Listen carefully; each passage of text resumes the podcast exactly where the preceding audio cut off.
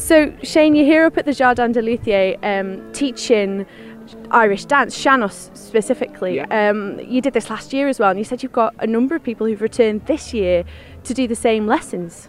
Yeah, it was um, it was nice to see the same faces back. So obviously it went well last year, which is a good sign, I suppose.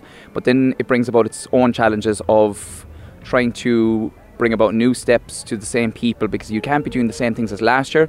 So I suppose what we started with yesterday was we, we did jigs, which would be different timings, different rhythms, um, and they I thought maybe it was a bit of a gamble, but they really liked it. So for the second hour, then we kind of did a refresher course on last year's steps, and today then we started with new ones. But they're picking up very quickly, so I hope I don't run out of steps before Friday.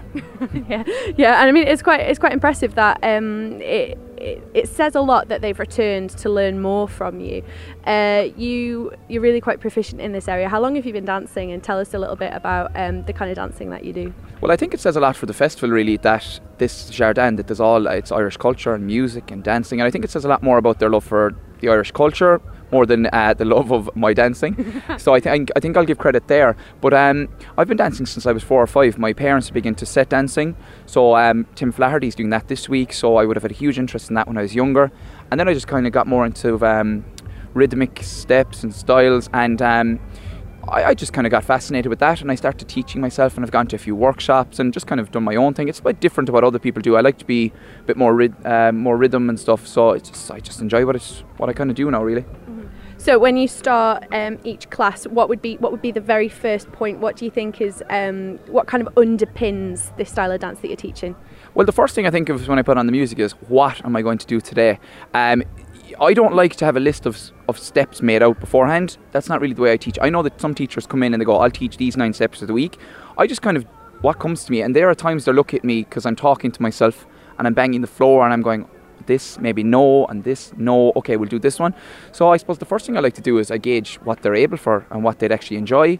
And then I'm just like, right, okay, let's do this one. And then you can kind of, my big thing is, I don't want them to do one step and then stop and do another step. I want them to be able to go into different steps. I don't like having a routine of, let's say, nine steps, starting one, two, three, four, five, all the way up to nine. I like to go, right, we'll start with number one here, then we're going to go to four, then we're going to go to eight. And I want you to be able to go into each step individually. So it's not a routine. I don't like a set rhythm. I don't like a set kind of script. I like to be kind of more freestyle and fluid with it. And it seems to be going okay at the moment anyway, but it's early in the week. So it's almost as though you're teaching them the notes and not necessarily the order that they're going to come in in a particular piece.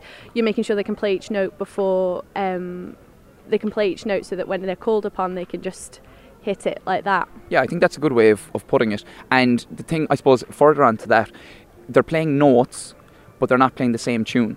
So they might play a note that could be across 20 different tunes. So they can incorporate it then into anything they want. So I teach them, like, let's say a finish to a step.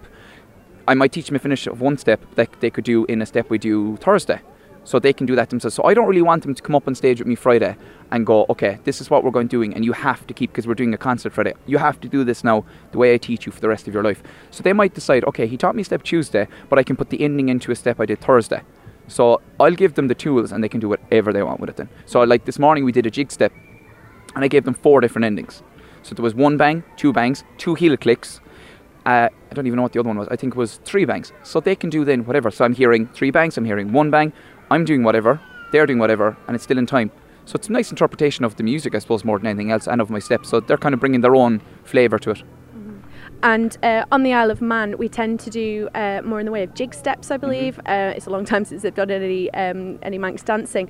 We don't have the sort of Sean-nós style um, shuffle steps, for want of a better phrase. Um, can you tell us a little bit about Sean-nós and the difference between um, between those steps?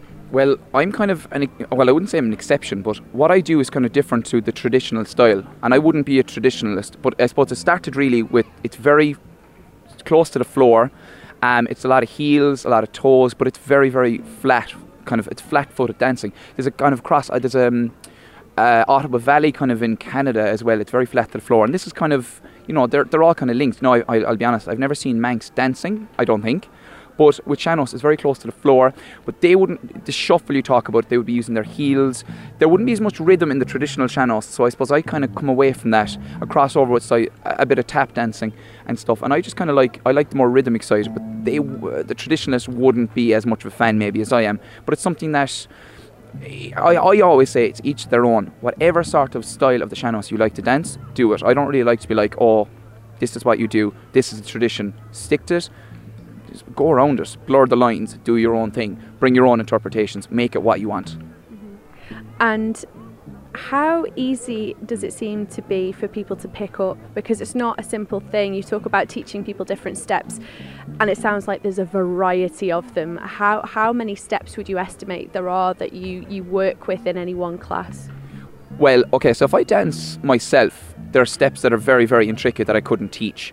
So what I would do and what I would start with in a workshop, there's no correlation. So you have to start. It's like building a house. You start with the foundation and you work your way up. So by Friday, we'll have a few blocks put down, but nowhere near what you would need, you know, to, to properly go out and do a, a piece. But like, um, there's, there's there's hundreds. Like I I did a jig step this morning. I've never done before. I just came up with it in the spot. I, I don't. I don't I don't see why people can't just come up. They hear a rhythm, they hear a sound, they hear a tune. So like I dance to the tune. So I hear a tune, I do a step to match it. Some people will do their set jigs or set reels. I'll hear a certain tune, a certain person playing it. They might put stops into it. I'll stop with them. So it's kind of um, an interpretation interpretation of the tune more than anything. So I, I would say there's endless amount of steps. And the, the weird thing is, I haven't a word of French, not a word. So I was very, very anxious last year of how am I going to transfer and translate my steps into, you know, into this setting. Doesn't matter what language you speak. I could be anywhere. I could be out in outer Mongolia and I could be teaching because they're watching your feet. Music and dancing is universal, so it makes no difference what language it is. It's just a different type of language that everyone can understand.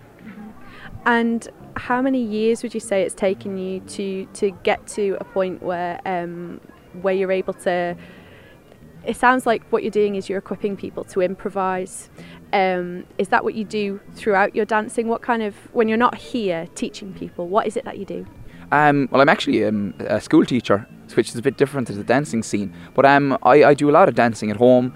Um, I'm in a group called Officially Tapped. Uh, there's a five times world Irish dancing champion in that. There's musicians, and it's a lot of freestyle. So some people do their set steps. I just like to freestyle it. So it's just about I, I'm. If someone asks me what kind of dancer I am, I interpret.